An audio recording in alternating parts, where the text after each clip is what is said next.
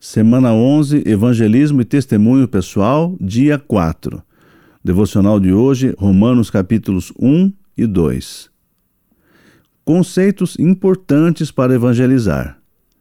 Se você está consciente que não pode dar desculpas para não evangelizar, agora precisa aprender e vivenciar alguns conceitos e valores importantes para a tarefa da evangelização.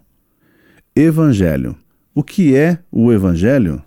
Pode parecer óbvia essa pergunta, mas o sucesso no nosso evangelismo depende da assertividade dessa resposta. Ela começa com o fato de que o cristianismo é uma boa notícia de Deus para os seres humanos. De fato, as melhores notícias que o mundo já ouviu. Os apóstolos de Jesus gravaram a afirmação de que Jesus é o Salvador da humanidade por meio da palavra Evangelho, ou literalmente Evangelium no grego. Evangelho quer dizer, literalmente, boas novas. As boas novas começam ao afirmar que as coisas não estão bem para nós e que, apesar de Deus ser amor, Ele é justo em cumprir seus decretos. As coisas não vão bem para a humanidade porque todos somos pecadores. Romanos três e seis. Precisamos ser criados novamente para Deus. primeira Coríntios quinze. E sem Cristo estamos mortos em nossos delitos e ofensas contra Deus, ou seja, em pecado. Efésios dois. Observe quão sério é o tema pecado, pois a Bíblia tem no mínimo oito sinônimos para tal questão. Errar a marca ou o alvo, passar por cima, transpassar a linha, desobediência a uma voz, cair quando se deveria ficar em pé, ignorância sobre o que deveria saber, menosprezar aquilo que deveria ser exaltado, não observar a lei e, por último, conflito na harmonia do universo. Esses oito conflitos são extraídos dos padrões que Deus ordenou no Novo Testamento. Nós erramos o alvo, passamos pela lei de Deus, caímos no pecado, desobedecemos a voz do Senhor, somos ignorantes à revelação de Deus, menosprezamos a glória e santidade de Deus, não observamos os mandamentos do Senhor e conflitamos com a harmonia da criação do Pai Celeste. As boas notícias de Deus entram nesse contexto do ser humano pecador e à mercê da punição divina, que a Bíblia chama de ira de Deus e inferno.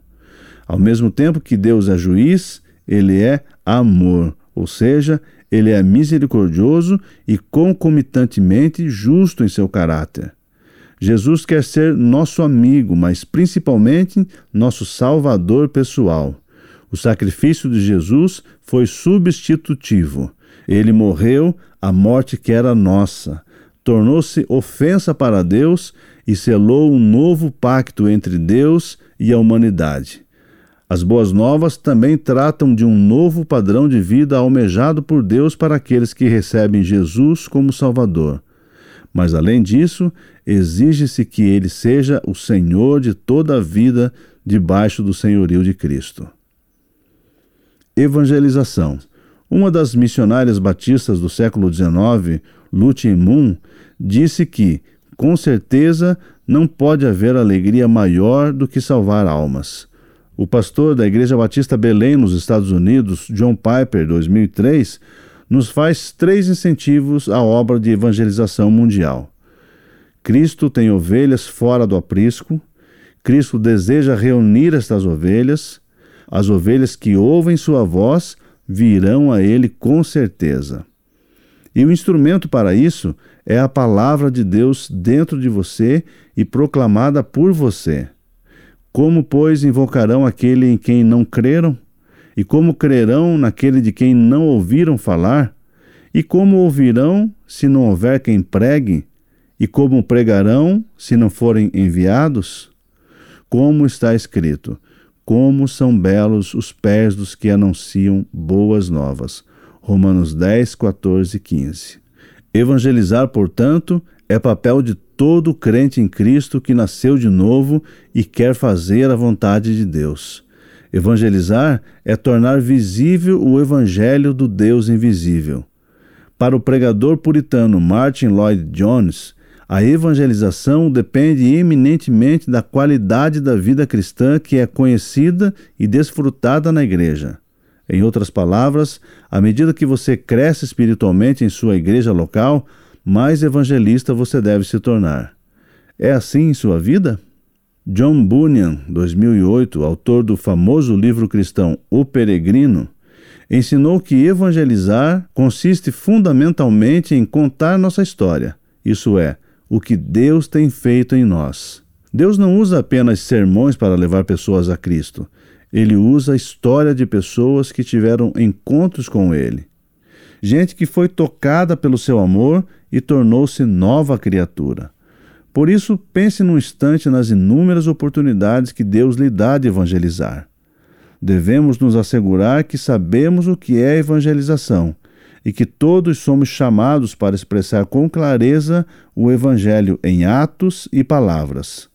Nosso evangelismo deve ser com honestidade, com equilíbrio, com urgência, em alegria, com fidelidade bíblica, em espírito de oração, com clareza, provocando uma autorreflexão e não imposição religiosa. Arrependimento. O arrependimento é o primeiro passo que se requer de alguém que se aproxima de Deus. É o centro do conteúdo da mensagem do Evangelho. O arrependimento é o cerne da mensagem do Evangelho.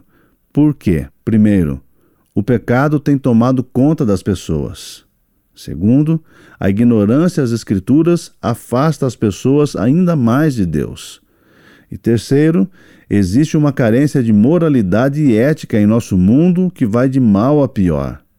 Jesus colocou o arrependimento como a primeira palavra do conteúdo do Evangelho.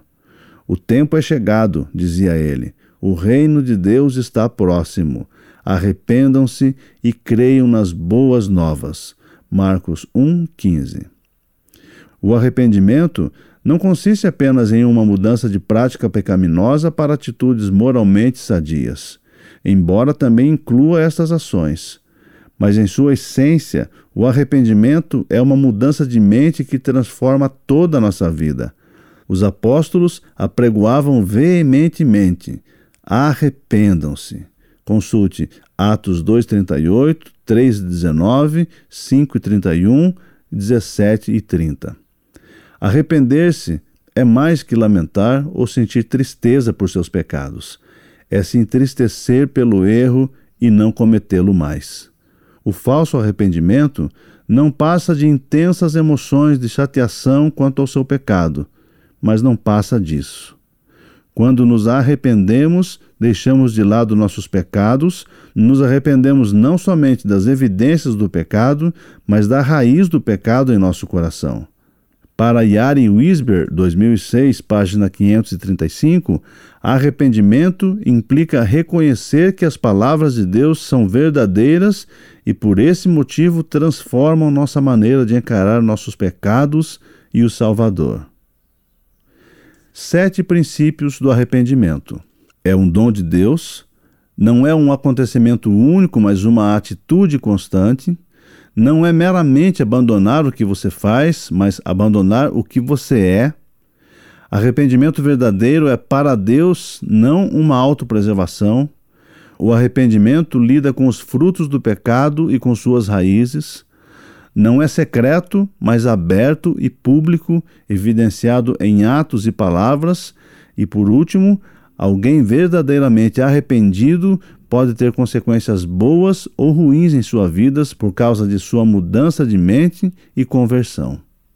Importa dizer que arrependimento não é o mesmo que conversão. A conversão guarda em si o arrependimento e a fé em Cristo. Ao arrepender-se dos seus pecados, as pessoas devem depositar sua fé em Cristo. Isto significa uma mudança de rumo em suas vidas. Deve estar bem claro aos novos convertidos o significado do arrependimento. O evangelismo equilibrado apresenta ao pecador tanto o arrependimento quanto a fé. É certo que Deus é longânimo com os pecadores, mas sua paciência um dia terá fim. Por isso, o verdadeiro testemunho inclui em seu conteúdo algumas más notícias que assolarão o pecador se não houver arrependimento e fé. conversão. Medite nesta frase. A melhor apologia à fé cristã é uma vida transformada. Bom trabalho de evangelização para você nesta semana e por toda a vida. Anote suas dúvidas e converse com seu discipulador. Terminando o nosso dia quatro, lembramos do versículo da semana. Porém, quando o Espírito Santo descer sobre vocês, vocês receberão poder e serão minhas testemunhas em Jerusalém, em toda a Judéia e Samaria e até nos lugares mais distantes da terra. Atos um, oito.